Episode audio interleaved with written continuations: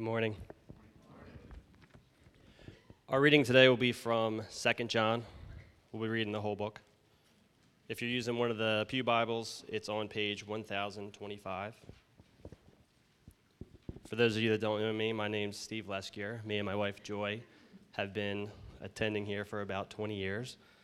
And our kids, Jace, Brantley, Lexi, and Hadley, attend with us as well.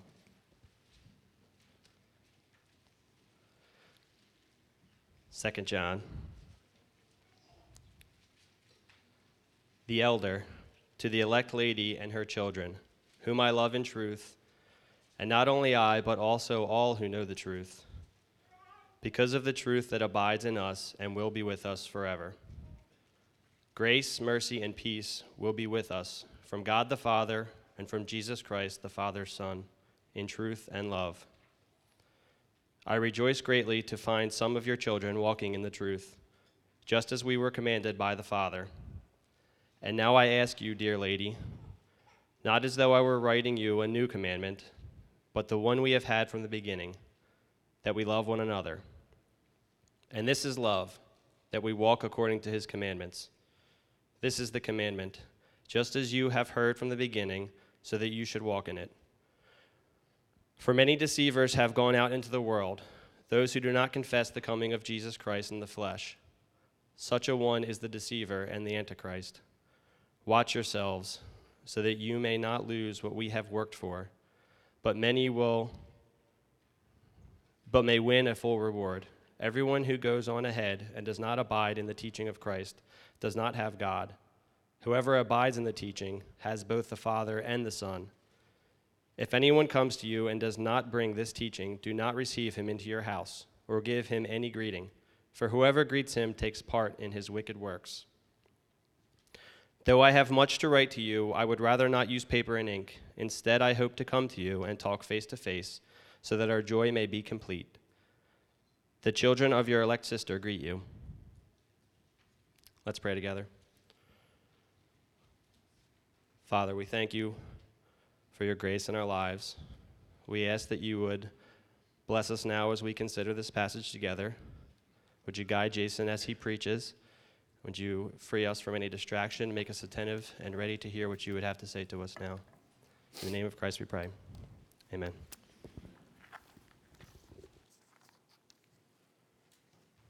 Uh, if someone were to ask you, can you hear me all right? Am I good? All right.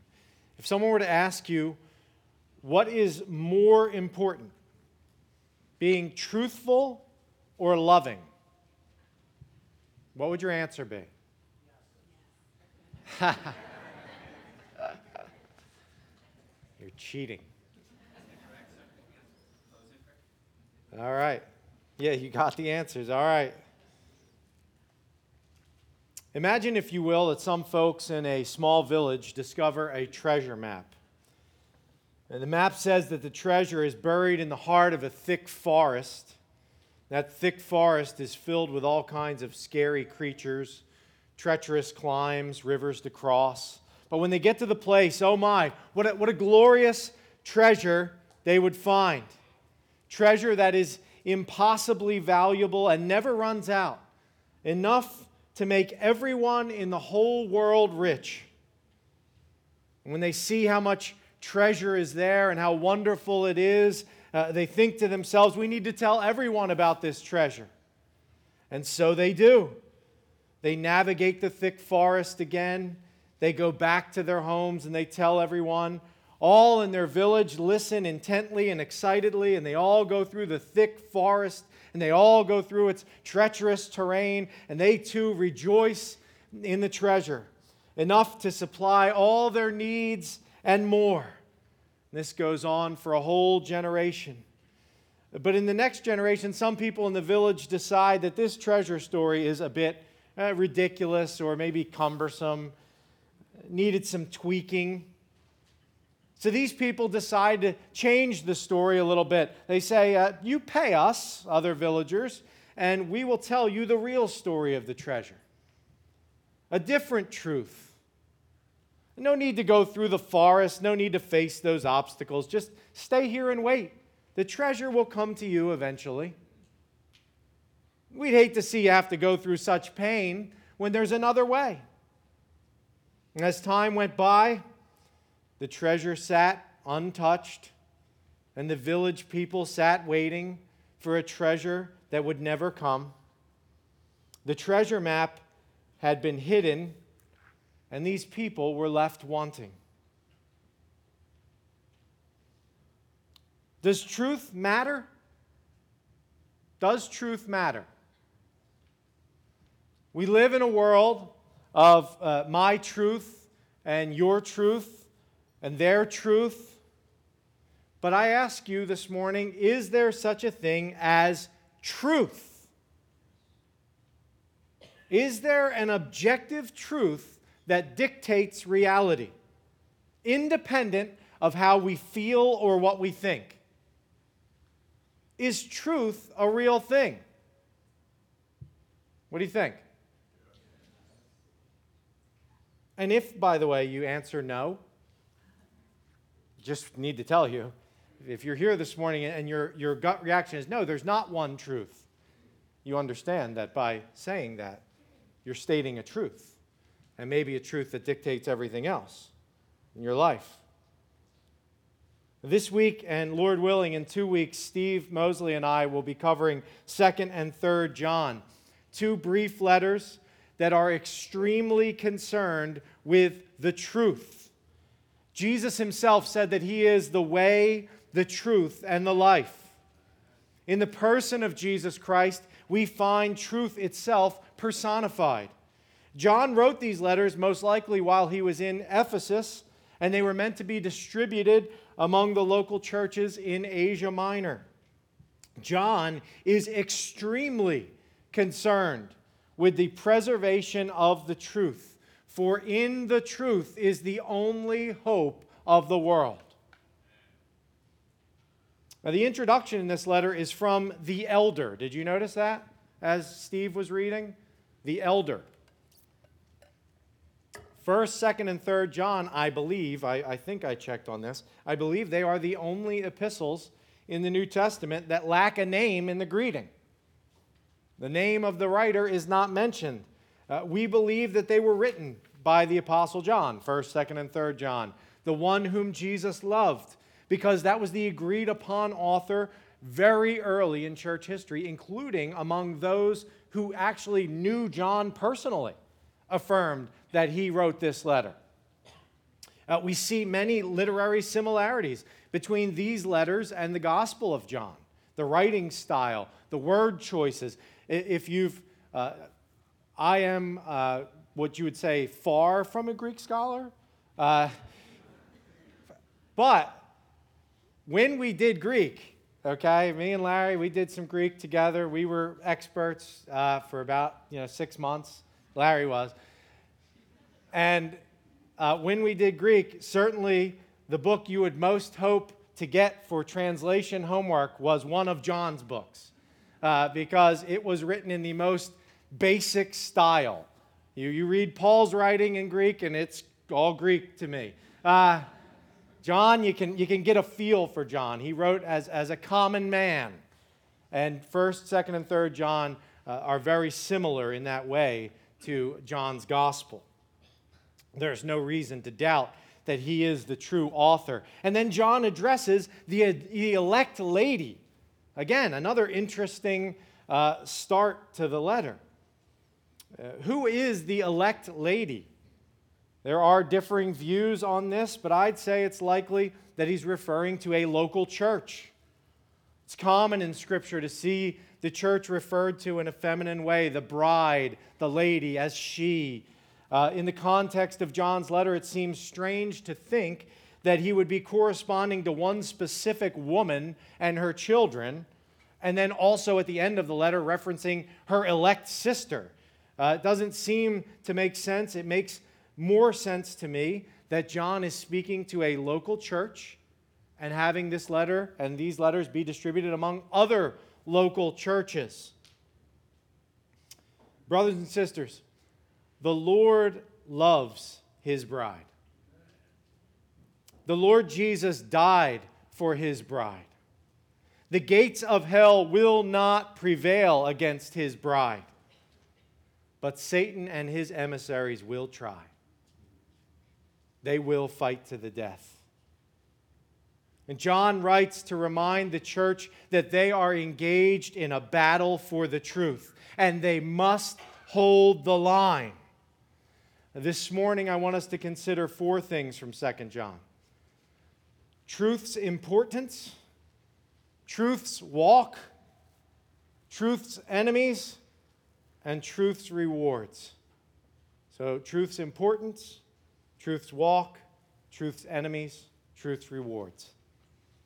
The forest is treacherous, no doubt, but if you lose the truth, you lose the treasure. Joy Community Fellowship of Pittman, we too have a treasure to offer.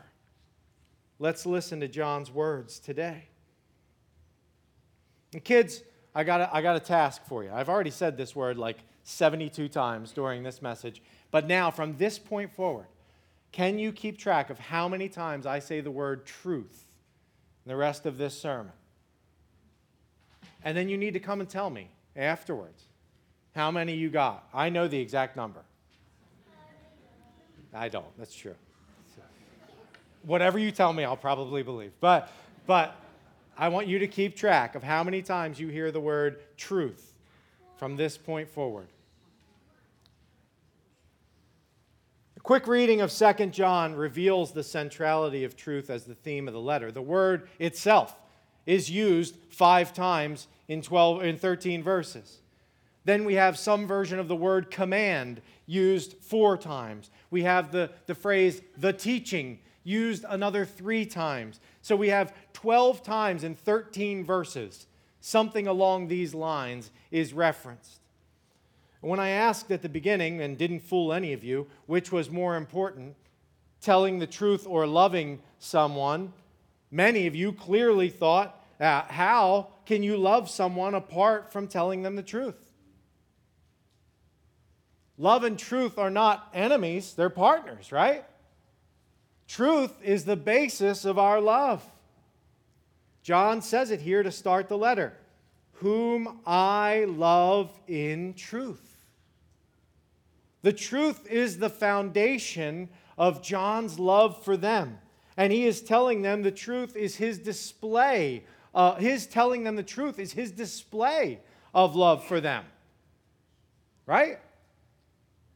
When we love people, we tell them what is true, right? People who do not tell the truth cannot simultaneously be labeled as loving. Now, I'm not talking about the person who says, I just tell it like it is to justify treating everybody like garbage. Or the person who likes to share all their opinions and spout it as if it is the truth. That's not what we're talking about here. But what I am saying is that someone who withholds the truth from another is at best falling short in their love, and at worst is actively harming that person. So you can't say, I love you, but I'm not going to tell you what's true. John says that the truth abides in believers, in verse two, and will be with us forever. What we have now through the indwelling Holy Spirit and what we will rejoice in for all time is foundationally a truth and the truth. We who have trusted in Christ for the forgiveness of sins, cleansing from all unrighteousness, giving of righteousness, hope of life eternal, we will spend all of our days in glory, into eternity, rejoicing in a truth and rejoicing in the one who is the truth. John chapter seventeen, Jesus prayed for his disciples that they would be sanctified, how? In truth. Your word is truth, Jesus said. We will celebrate. We, we are, are recipients of grace through a word of truth. which will preserve us forever, believers. John says in verse three that truth and love is the means by, so, so listen, or look at verse three. Grace, mercy, and peace will be with us from God the Father and from Jesus Christ the Father's Son in truth and love. In truth and love is the means by which we experience the grace, mercy, and peace of God. Do you notice anything unusual in that little blessing there in verse three? Take a look at that verse. Anything stand out to you? Maybe slightly different from other blessings you might see in, in Scripture? I saw two things. First, the first thing I saw was he says grace, mercy, and peace. It's common to see grace and peace, uh, but here he says grace, mercy, and peace. We can rejoice. Rejoice this morning, brothers and sisters, that uh, the truth and love of the gospel message offer grace, unmerited favor, and kindness. They offer, the gospel offers mercy. Right? Why do we do? Well, I'm going to get to the confession time in a minute. The, go- the gospel offers mercy, pity, the withholding of what we deserve, the wrath that is deserved for our sin has been withheld through Christ. And peace, peace with God and peace with one another through the proclamation of the truth. These are the promises of the gospel of Jesus Christ. These are the blessings for those who see God's great love and trust in His wonderful truth. I also noted in verse three that John said that these things will be with us. Did you see that word? Grace, mercy, and peace will be with us. It's not a standard prayer or word of blessing, but almost a, it is a statement of fact that the Lord's grace, mercy, and peace will be with all who are His. You need not wonder, brothers and sisters in Christ, if the mercy of God is still for you, if the grace of God is still for you, if the peace of God is still yours. In the truth of Christ, the answer is always yes. Grace, mercy, and peace will be with you. And that offer stands for all who are listening right now. Grace is offered, mercy is offered, peace is offered through the perfect life, sacrificial death, and victorious resurrection of our Lord Jesus Christ for all who believe. Little side note, why do, you know, you might see like, or maybe you're a visitor here, you'd say like, who's this guy I think he is? Like he's standing up there, he's telling, he's got the truth and everybody who believes in it is okay and everybody who doesn't believe in it is not okay. And who's he? I bank everything I've got, everything I'm saying this morning on the resurrection of Jesus Christ from the dead. I believe that Jesus, we believe that Jesus was truly raised from the dead physically. That He died and on the third day He was raised again. And I believe, and we believe, that because He was raised, everything that we see in His Word and everything that is said about Him is true. We also believe that if He was not raised from the dead, then we are the most pitiful gathering of people on earth. But, in fact, He has been raised from the dead. What a joy it was for John, and what a joy it is for all faithful elders and pastors to hear that their people are walking in the truth, remaining in the truth, resting in the truth, the unchanged truth. I'm not going to get, so, you, so there's a couple verses here I'd love to spend some time on. Verse four and verse twelve, where John rejoices that his people are walking in the truth. But I want to leave a little meat on the bone for Steve, because Third John is going to spend a, a large amount of focus on that particular topic. So I'm not going to spend any time, but I will say there is great joy for the pastor, for the elder, who sees that his people are walking in the truth. remain in the truth. Another repeated word in this letter, one that I just said, at least in this one section, verses four through six, is walk. So we're moving from uh, truth's importance to truth's walk. And it's mentioned three times in verses four through six. The people of God are called to be those who walk in the truth. What does John mean when he says walk in the truth? Well, I see three things. First, it simply means remaining in what is true, not moving on, not moving on to something false for the sake of convenience or fake love, not changing the truth. Walk in the truth means stay there. Don't move on. We'll get more into this point in the next section, but for now it suffices to say that walking in the truth at base level means don't leave what is true. Don't depart from what is true. If you lose the truth, you lose all hope. There's great value to things like statements of faith, creeds, confessions, councils, et cetera, throughout church history to help us stay on the path of what is true. What does the church believe? What ought we teach?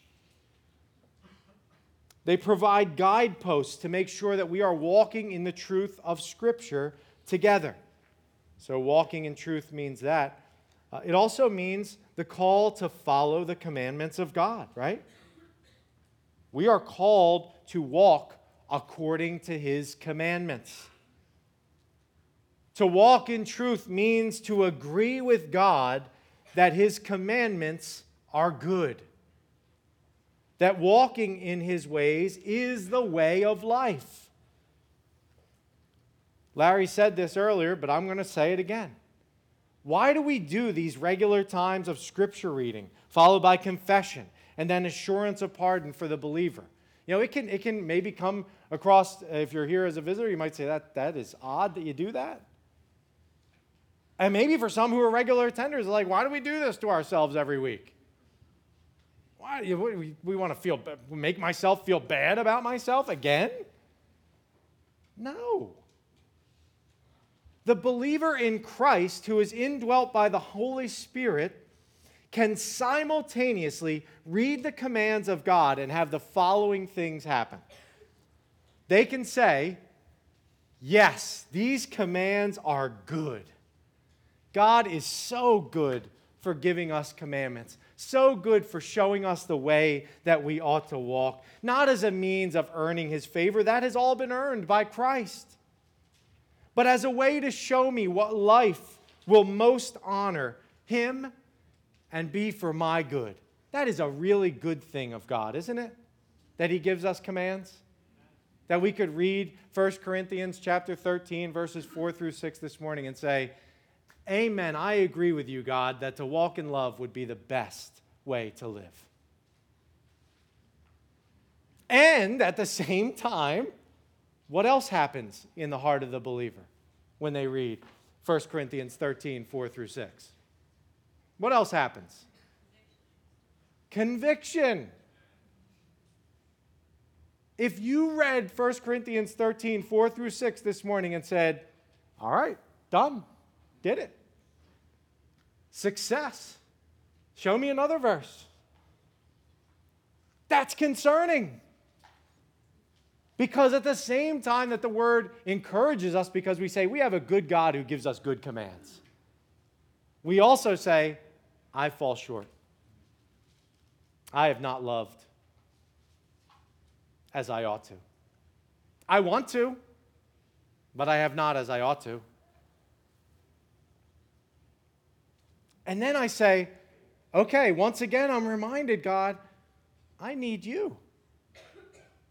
If I tried to rely on my own merits, I would fall woefully short, but praise God, I don't rely on my own merits, and I fall before the Lord and ask for His mercy and grace through Jesus Christ, forgiveness of sin and strength to live out what He calls me to live out more and more.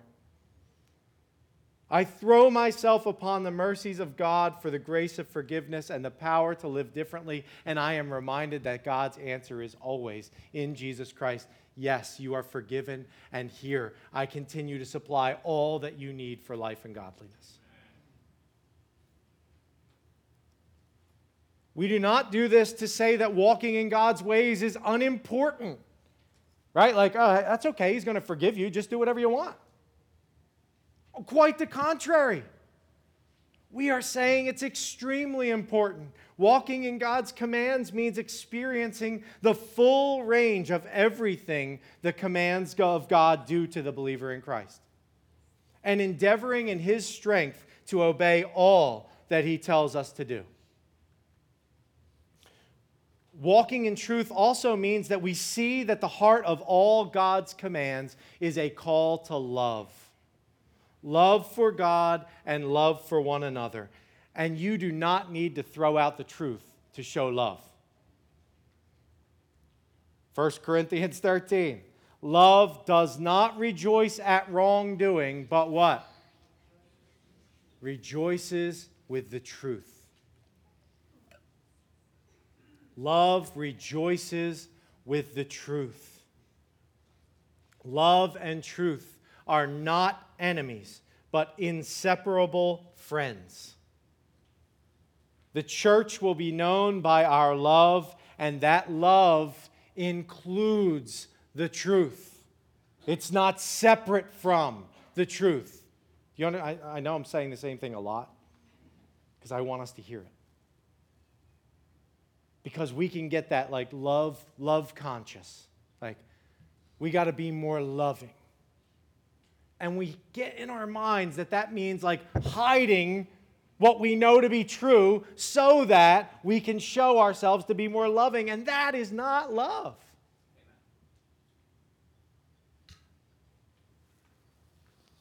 There's a lot more I could say that, but I'm going to keep going. Because wherever truth and love are going out and prevailing, you can be sure that not far behind are error and hate. The early church was no exception. What John and the other apostles had planted, this is where Jeff started to infringe upon my territory a little bit in Sunday school. John and the other apostles had planted, what the Lord was growing as John and the other apostles moved on and, and the churches were planted. These churches quickly faced challenges and opposition from those who sought to change the truth, challenge the truth, introduce a new truth. Just as Jesus had sent his disciples out into all the world with the gospel message, what we call the Great Commission. John, here in Second John, gives us the picture in verse seven of a wicked commission from the father of lies, the devil. Verse seven, for many deceivers have gone out into the world. Those who do not confess the coming of Jesus Christ in the flesh, they too go out to win converts. They too come with a message. The particular brand of false teaching that many of the churches faced at that time was Gnosticism. A couple of the key tenets of, of Gnosticism are that all flesh is evil. So therefore, Jesus could not have actually been a person of flesh. He only seemed or appeared to take on flesh. Side note, what's the problem if Jesus didn't take on flesh? He didn't really die. He wasn't really the su- substitute for our sins. If Jesus was not a real man of flesh, we have no hope. But they went around and teaching that, that Jesus only appeared to take on flesh. And that's why John says they do not confess the coming of Jesus Christ in the flesh. These, these Gnostic teachers also claim to have a special secret knowledge given only to them. They would travel from town to town peddling their false teachings, often for profit. And by the way, Gnosticism is still going strong in our day. By the way, many adherents in Christian Science, Mormonism, some fringe movements in Pentecostalism. You can watch it on T V when some preacher tells you that they have some sort of information that nobody else has, and if you would make some sort of comp- contribution, they will get that information to you. In verse nine, we see that instead of abiding in the teaching of Christ, these deceivers, they prided themselves on going on ahead. That was one of their calling cards. We've gone ahead. We've found new truth. We've found something to add on to the truth that you've already heard. And we must note, church, that teachers who say they have some new teaching for the church are dangerous. Say, this is something that you've never heard before. Get out of that area. And by the way, it's there's nothing new under the sun. It is something that everybody's heard before, just repackaged. But anybody who tells you that they're bringing a new teaching, a newer understanding of the Christian faith is absolutely dangerous. The call on pastors, elders, and all who teach is not to figure out something new, but to dive deeper into the teaching of Christ. Right? He says it in verse nine. Everyone who goes on ahead and does not abide in the teaching of Christ does not have God. Whoever abides in the teaching has both the Father and the Son. John says here that these teachers are the deceiver, the deceiver, and the Antichrist. He is telling them very clearly that they are workers of Satan who must be avoided. He says in verse ten, if anyone comes to you and does not bring this teaching, the truth, the gospel, do not receive him into your house or give him any greeting, for whoever greets him takes part in his wicked works. When John says, do not receive him into your house, I take that to mean a house church. Do not welcome him into your church gatherings. Don't give a platform to this person to share their teaching. Do not allow it to happen. Do not buy your welcome. If next week, instead of Brian Davis preaching, Larry said, I, I've, I had an idea to get this guy come up, and he's got some really fresh ideas about the Christian faith, and he's got some things we haven't read. It's not in our statement of faith, but he might make stretch our thinking. Woe to us for letting him come into our house and deceiving the people that are under our care. Do not give these people a platform, John says. Do not by your welcome show yourself to be partnering with heretics. Heretical teaching takes people from the path of life and leads them down the path of death. Heretical teaching is the broad road. Any teaching that is not centered on the finished work of Jesus Christ, fully God and fully man, our only source of salvation and forgiveness and eternal hope. Any teaching that diverts you from that path and pre- presents a different type of Jesus or a works-based salvation or a pay me and I'll tell you what's really true story, this is heresy that must not be trifled with. Heresy is labeled here by John as wicked works, and all who welcome heresy as participants with wickedness. If time permitted, I'd show you many examples throughout the Old Testament, throughout the Gospels, throughout the book of Acts, throughout the epistles, with warnings about not taking part with false teachers, not giving any, any area to false teachers to say what they need to say or want to say. And I want to be really clear here. There are lots of Christian churches with whom we differ on various aspects of faith and practice. We prayed for a, a bunch of them this morning. Some of them. There are a bunch more. These are our brothers and sisters. If we, if we have differences on areas of faith or, or, or well, on practice, maybe different aspects of the faith, We still count them as brothers and sisters. We pray for them. We rejoice in their works. We don't stay away from them because we don't see eye to eye on everything. But when a teacher or teaching fundamentally changes the truth of Christ or knocks out a pillar of our faith, inerrancy of Scripture, authority of Scripture, that there is one God, one way to God, that there is a Trinity, the one God in three persons. The ter- well, a teaching that turns the grace of God into an excuse for living in awful sin. Works righteousness. When we hear these teachings, we stand against them because they are not the truth.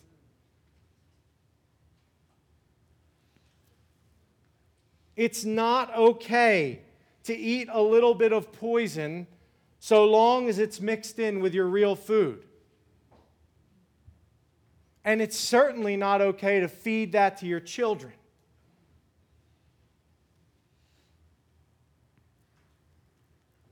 False teaching is to be avoided and condemned because it removes the way of salvation from people. Jesus told the Pharisees that they went over land and sea to win a single convert, and what happened when they did?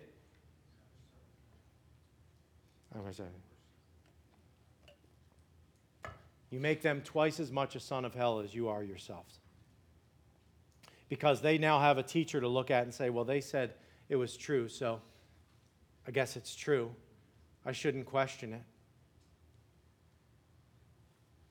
That's why we avoid false teaching, because the way of salvation is Uh, obscured or removed. The church of Jesus Christ ought never be ashamed when we hold the line for the truth. There is much more that I could say here and would love to say here, but I am going to move to our last point. Truth's rewards. John exhorts these churches to remain in the truth, and the rewards are great. Let's just consider as we close a few ways that we see from the text the joy that comes from abiding in the teaching of Jesus Christ. How about one that we talked about earlier? I want you to consider this. It's, it's not just this, this, it has a very somber tone, this, this text, but there is a joyful tone as well. It's serious, but there is joy for those who cling to Christ, for whom Christ clings to them, those who hold fast to the truth. And we talked about this earlier. For all who hold to the truth of Jesus Christ, grace, mercy, and peace will be with you from God the Father and from Jesus Christ, the Father's Son, in truth and love. We look to the truth and we are reminded that these are ours. Grace, mercy, and peace. Do you know of the Father's grace through the Son? Have you experienced it? The grace of God. Do you know of His merciful pardon? Do you know the peace that comes through reconciliation with your Heavenly Father? Christ has made peace between us and God through the blood of His cross. He has made peace between us and one another through the blood of His cross. The peace that is yours as you make known all of your requests to the Father. Grace, mercy, and peace are yours. You, you have the peace of God promised to you that will guard your hearts and minds in Christ Jesus as you make your requests known to Him. Move away from the truth, and these are all forfeited, but in Christ they are yours. How about this one? Those who abide in truth, John says here, have, in verse nine, the Father and the Son. Jesus said in John chapter seventeen, and this is eternal life, that they know you, the only true God, and Jesus Christ, whom you have sent. Believer in Christ, by grace through faith, you have both the Father and the Son with you, for you, eternally for you, on your side. You have a Savior who always lives to make intercession for you. who is your brother, who shares his inheritance with you. You have a heavenly Father whose heart toward you is love and fatherly care, who sees you, believer in Christ, as he sees his Son, Jesus, who calls you his child too. This is the truth, that in Christ we are called beloved children, co-heirs with Christ, heirs of Christ and of the Father. And all that is theirs is ours too. And finally, this morning, we have the joy of passing on what Jude calls the faith that was once for all delivered to the saints. John says here in verse eight, I, I thought this was an interesting sounding sentence. Watch yourselves so that you may not lose what we have worked for, but may win a full reward. So watch yourselves so that you may not lose what we have worked for, but may win a full reward. We don't want you to lose what we have worked for. It's interesting. What, what was he worried that they were going to lose? I bet you can guess based on the theme of this message. Was John worried that they were going to lose individual, their individual salvation? Well, we know that, that that can't be the case, because no amount of work can earn salvation, nor can any lack of work cause us to lose it if it is truly ours. But you know what can be lost? The truth. The Apostle Paul talks in First Corinthians three about how teachers need to be careful how they build upon the foundation, which is Christ, that they will be rewarded or not rewarded based on how they have built on that foundation. But what happens if the church changes its foundation? What if a church decides that the gospel is too confrontational, or too exclusive, or too outdated, or not palatable?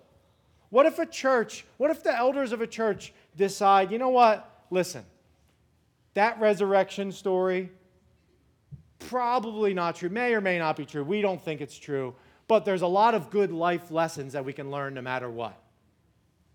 So let's just teach the life lessons of living resurrection life. What happens if the leaders of a church decide to proclaim self-help and self-reliance? What if a church stops saying that the Bible is the inerrant, infallible, fully authoritative, inspired Word of God? What if a church starts saying that Jesus was a good man, but not the Messiah? Resurrection is not possible, but follow his example of love.